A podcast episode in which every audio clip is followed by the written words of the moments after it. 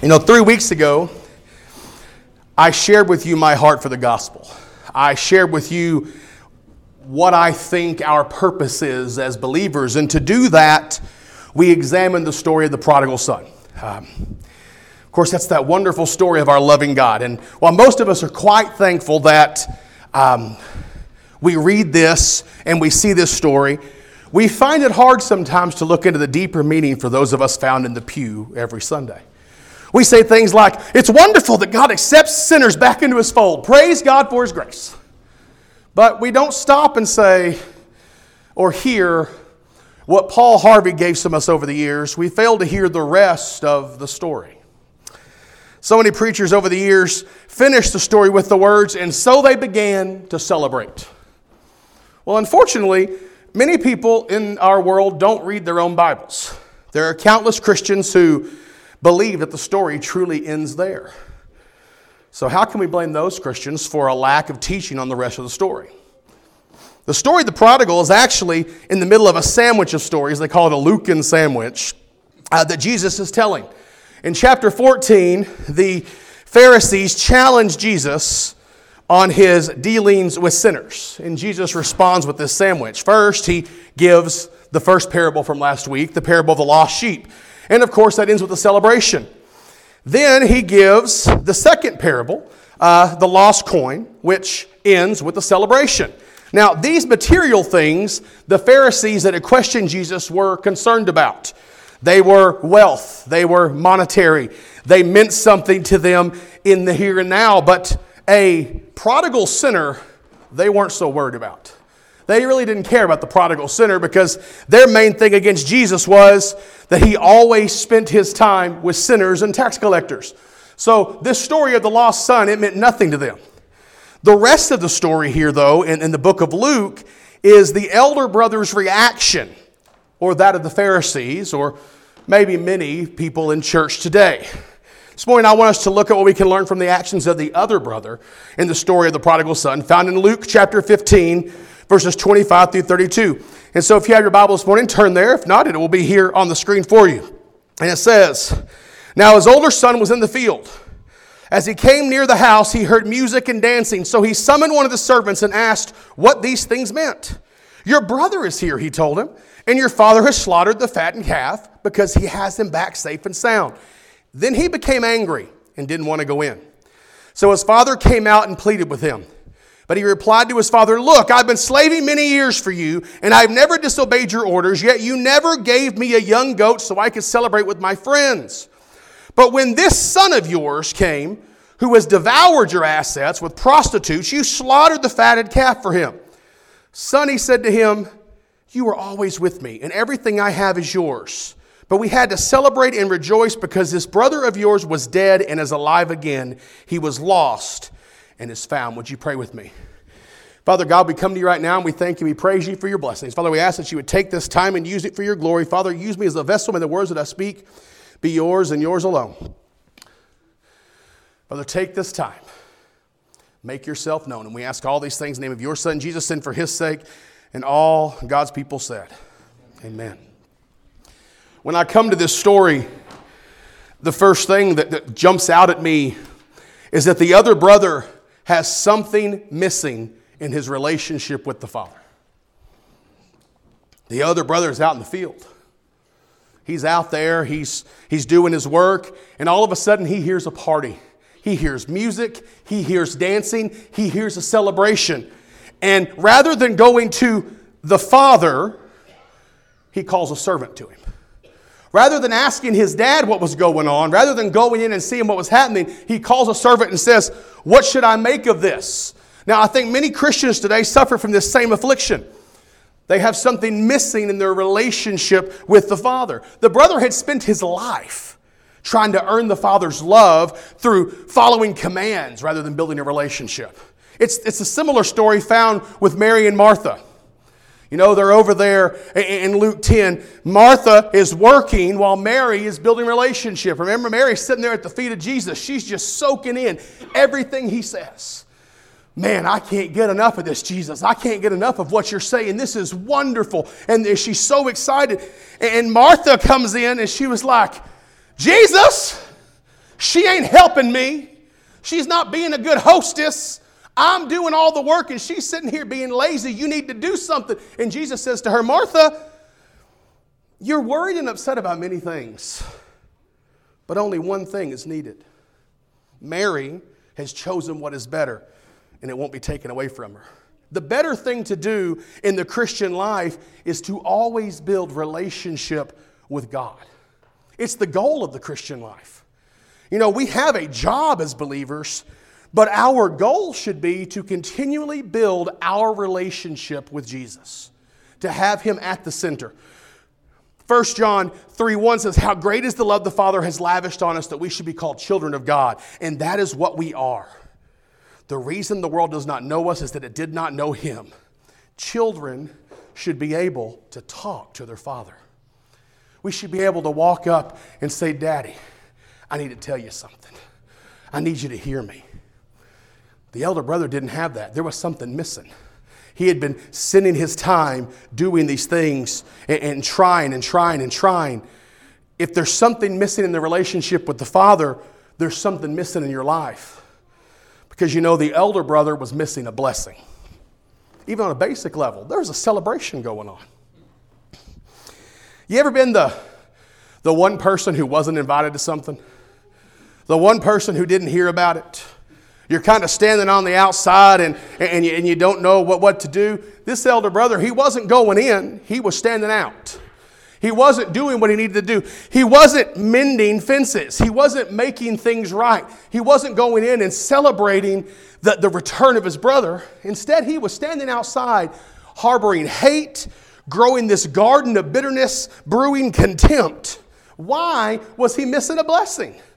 Why wasn't he taking part? What was it within him that kept him from saying, okay, I'm going to go in and celebrate this because he's back? It's wonderful.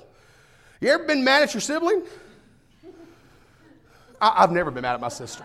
It's, it's, there were times that me and my me and my, my sister got into some major things. I may have shared this with the committee and they overlooked it. I don't know, but um, I have an uncle who, who's passed on, but uh, he, he struggled with a lot of things in his life, and he was, he was a heavy drinker. He came to live with us for a while when I was living with my mom after my dad had his accident, and he uh, went to Woody's Bar in Mineral Wells one day, and he had taken my mama's car. And my mama went to look for her car, and it wasn't there. And so she walked into the bar, saw him sitting at the bar, slapped him upside the head, took her keys, and walked out. My uncle called her a little bit of a name to her face, and then when she was gone, he went back to drinking. The guy next to him then called her a name. My mom received a phone call 10 minutes later from the cops to bail my uncle out of jail because that's my sister. I can call her what I want to call her, but you better not say anything. We know how that goes, but this elder brother, he wasn't, he wasn't there. He was so upset and disturbed, and he hated his brother so much, he was missing out on this blessing. And the truth is, hidden sin can keep you from the blessings of God. The brother's sin was keeping him from experiencing this celebration. His sin had become a cancer in his life. Sin does that. When sin begins in your life, if you don't begin to take that to God immediately, it begins to grow and it's like a cancer. It begins to eat away at the goodness and replace itself with, with this yucky bad stuff, this evilness. And so here he was being killed from within. Now you may be going, well, we don't know that he was a sinner. Well, if I read the text properly here, I think I can see that he was a sinner. What were the sins of the older brother? Well, first, the older brother was a hypocrite. Now, you may be going, how do you say that? Well, he had this self righteousness about him. I've never sinned as bad as him. Daddy, look, look what he did. Now, that person can't really belong in church. I know how they live during the week. Mm-hmm. That makes you a hypocrite because I don't belong in church. But by the grace of God, I can stand here. He even was accusing his brother of stuff. Daddy, he took all your assets and he squandered them on prostitutes. Well, We don't really know that he squandered on prostitutes. We assume that. We know he had wild living, so we, we can take that to mean that. But he squandered your he squandered your stuff. He got rid of it. And it was all on this bad stuff. He passed judgment because he just believed he was better. I'm better than him. I did what I was supposed to do. And he didn't. Well, he was also not honoring his father. He's breaking the fifth commandment. He wasn't showing honor to his father, which was the commandment with promise, the fifth commandment. Rather than talking to dad, he wanted to sulk. Rather than mending fences, he wanted to build a bigger wall. I'm not going in there. I'm not walking in where you are, Dad. If you want to talk to me, you're going to come out here. Because I can't go in where you are because I don't agree with that. Well, there's a problem with that. That's not honoring to your father. If your father is where your father is, you go to your father. Thankfully, if the grace of God says God comes to us. And he'll step outside just like the father does here. But the elder brother is also harboring some jealousy. He's upset he's not getting a celebration. I have worked for you all these years, and you didn't even give me a goat. I can't even go make merry with my friends. The crazy thing is, from what it sounds like, is the older brother wanted to be doing these things all along. He was jealous of all the things that his younger brother was doing that he wasn't getting to do. He wanted to be able to kick back and have fun. He wanted what the younger brother had. How many Christians does that sound like today? We want to uh, act pious on the outside, but burn with desire on the inside. We want to have the best of both worlds. Well, I can I can do everything that I want to do because Jesus is going to save me, as long as I'm at church and I love Jesus, it doesn't matter. But we want to be blessed by God sometimes while being loved by the world, but that can't happen. Jesus promises that all men will hate you because of me. If you're wanting the world to love you, that's not going to happen. If the world does love you, you might want to look at your company and see where you're at. If everybody's going in the same direction, you may want to take a look and see what exit you need to get off on. Because the Bible's clear. Narrow is the path, narrow is the gate. If you're on the superhighway to heaven, it might not be going to heaven. You ever gone the wrong way? Carrie and I got married. That wasn't the wrong way. Um, Carrie and I got married and we went on our honeymoon to Gatlinburg, Tennessee. And uh, we came out the southern route, came through the mountains down into North Carolina. Oh man, it was so beautiful, but it was dark. I couldn't read the map in the dark and drive, so I gave it to Carrie. Carrie said, Turn here. I said, Okay, sweetie, I'll turn here. And we drove. And I said, Oh, here's this town. You see this town? No, I don't see it. It's not on there. Maybe it's too little. We'll just keep driving. Drove. What about this town? No, it's not on there. We drove for an hour. And all of a sudden, we're between in the middle of nowhere towns, and she said, Oh. what do you mean, oh? Well, these towns are on the wrong place on the map. We'd been going an hour east when I wanted to go an hour west. That sometimes happens. Sometimes we get so caught up trying to, trying to be loved by the world that we're on the wrong highway. And sometimes it's time for us to say, okay, God, I want to find you. And the only way to get back there is to put Christ in the middle. We can't continue to try and follow God while secretly wanting the things of the world. As Christians, we're called to be different. We're called to seek different things. Matthew tells us, Seek ye first the kingdom of God and his righteousness, and then everything else will be added unto you. If I'm seeking that, all the rest of it just kind of falls down where it needs to go. That's what happens. But I think the worst sin of the brother, if you call it a sin, you might not, but the worst sin of the brother is that he misunderstood grace. Maybe that's not a sin as listed in the Bible, but misunderstanding grace to me is not a great thing. Because you forget that grace is what it is, is where it's at. When the father gave the inheritance, he gave it in full. He gave the eldest two thirds, he gave the youngest a third. In all intents and purposes, the father was dead. When we had the prodigal's return, everything was the other brothers. Dad was living in a borrowed house. sitting on a borrowed porch, rocking in a borrowed chair. The fatted calf was the brothers, the goat was the brothers, everything was the brothers. He could have celebrated whenever he wanted to. But he was too busy trying not to break the rules, making sure everything was done properly. The brother thought everything he had was because of his hard work.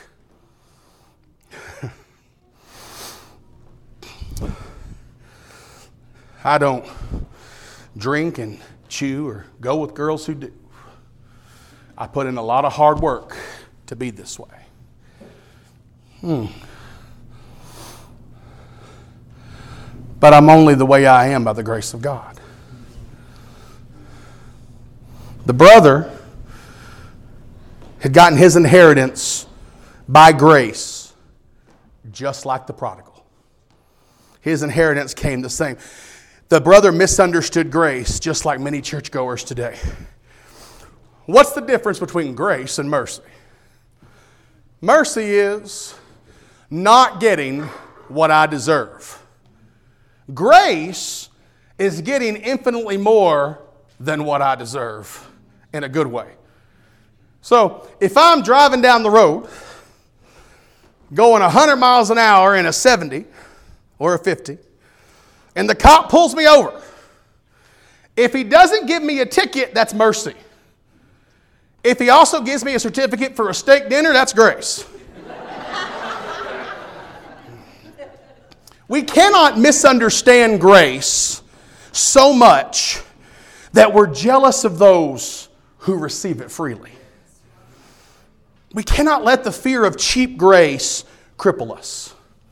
You know, it's, it's easy to want people to change automatically when they know Jesus. But that doesn't happen most of the time. I mean, most of us, I would say all, but Kenneth would probably tell me I was lying. So, um, most of us still sin. Most of us step off. You know, there are those times when Carrie might walk out and say, Does this outfit look good? And I will take the higher road and say, Yes, sweetie, it looks wonderful, even if I think it looks horrible. Now I'm going to get when I get home, just so y'all know. So, but um, you know, sometimes we say things that are untrue. Sometimes we lie to protect our own selves. We fall off into that. Everybody is going to struggle. But grace says, even when you struggle, God will pick you back up. Even when if you fall, God will pick you back up. He'll put you back where you need to be. My uh, survey of the Old Testament course at Howard Payne was taught by Wallace Roark. That man is, uh, well, he's from Oklahoma, so forgive him for that. But he was just a, he still is, not was, he's still, he's still alive. Um, he, uh, he retired finally but you know, in his 70s, he would, if you put his chair on the desk, he would climb up there and sit in the chair and teach from, from the chair. Just who he was. He spent Old Testament. The final was this explain the Old Testament in the light of Deuteronomy. That was the entire, that was the entire final. But the truth is, Deuteronomy is a huge picture of God's grace. God sets his people up God's people fall. God comes to the rescue and he sets his people up and his people fall. And God comes to the rescue and he sets his people up and his people fall. Grace is continuous. It happens again and again and again. And the truth is, we're never going to be perfect until we get there. We're never going to get to the point where, where I'm not doing something wrong. It's always going to be there. The good news today is that I love the end of the story here. What happens? The father says, Son, you've been with me always, and everything I have is yours. But we had to celebrate and rejoice because this brother of yours was dead and is alive again. He was lost and is found. And then daddy walked away from, from what I see. At that moment, dad went back into the celebration because that's what he was there for, and he left the older brother standing in the yard. he left the story open. I don't think there are any accidents in Scripture. It's not something that I, that I hold to. I think everything's here for a reason. And if he left him standing there, he left it open ended for a reason. The door is open for us, other brothers in the church, to make our own decision. Jesus doesn't force anything on anyone, not even heaven. He's a gentleman. He knocks at the door, he doesn't bust it down. And so there he is. Whether we're the returning prodigal or the hypocritical other brother, the father always comes out to meet us. He did it to both sons. Did you notice? For the prodigal, he runs and he throws his arms around him and he kisses him and he loves on him and he says, Clothe him, take him, let's have a celebration. The older brother standing outside, he's pouting. Well, I'm going to go in there. That's my fatted calf. He won't even give me a goat. I'm going to stand out here. Servant, what's going on? What, what, servant, come here. Wouldn't even go in. But daddy comes outside still. The father still comes out to meet us. And he gives mercy, but more importantly, he gives us grace. Who are you this morning? Are you the son who squandered a fortune? Or are you the son who wishes he had? This morning, let's all walk from this sanctuary with the knowledge that God comes to us when we're too proud to come to Him. This morning, don't let the sins of the other brother keep you from fellowship with your brother and your Heavenly Father. Let us all put away our self righteousness, our jealousy, our judgment, our misunderstanding, and come to the altar of God to restore our relationships. There's one truth that this story proves over and over again, and it's that the family is not always easy whether it's physical or spiritual. So this morning, allow yourself the time to ask, when will I return to God in His celebration for everyone that's lost? Maybe this morning, you are the prodigal. I don't know. So that's, that's the good thing about being here for the first Sunday. I don't know who you are. So, you may be the prodigal, and I can, I can give a great altar call and say, All of you are sinners and get down here. But I don't know. Maybe this morning you're the prodigal. Maybe you've been fighting something that God has been wanting you to do, and now is the time to let it go to Him. Today will be a great day. Maybe. Maybe you're the other brother. Maybe it's been easy to sit in church and, and look at the, the person who comes in who struggles with alcohol, who struggles with drugs, who looks different, maybe it's been easy to look at them and say, hey, I don't know if they'd fit in here. This is a small town. I grew up in a small town a little bit. It's easy to say, oh, that's old so and so's kid. I'll believe it when I see it. Maybe we're the other brother today. But wherever you're at, God can take this time and He can redeem your life in a way that you've never imagined. All you got to do is give it to Him. This morning, if you need to know Jesus, I'm here. I would love to pray with you and, and, and take you through that process. All you got to do is walk down this aisle and say, Brother Troy, I want to know Jesus, and we'll go from there. Maybe this morning you want to turn to missions or ministry. Maybe you want to join this church in membership. Maybe you have some other need that, that I haven't even mentioned today. Now's the time. But whatever you need, whatever it is that's been placed upon your heart, give it to Him. Would you pray with me? Father God, we come to you right now and we thank you and we praise you for your blessings. Father, we ask right now that you would take this time, Father, move through it, make every need known.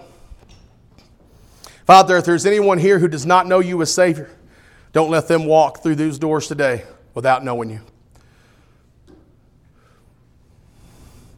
Father, we love you this morning. And we thank you for the grace that you show not only to those who have walked away and are lost, but to those who have st- stood here the whole time and still don't understand grace. Father, thank you for loving us. And we ask all these things in the name of your Son, Jesus, and for his sake. Amen.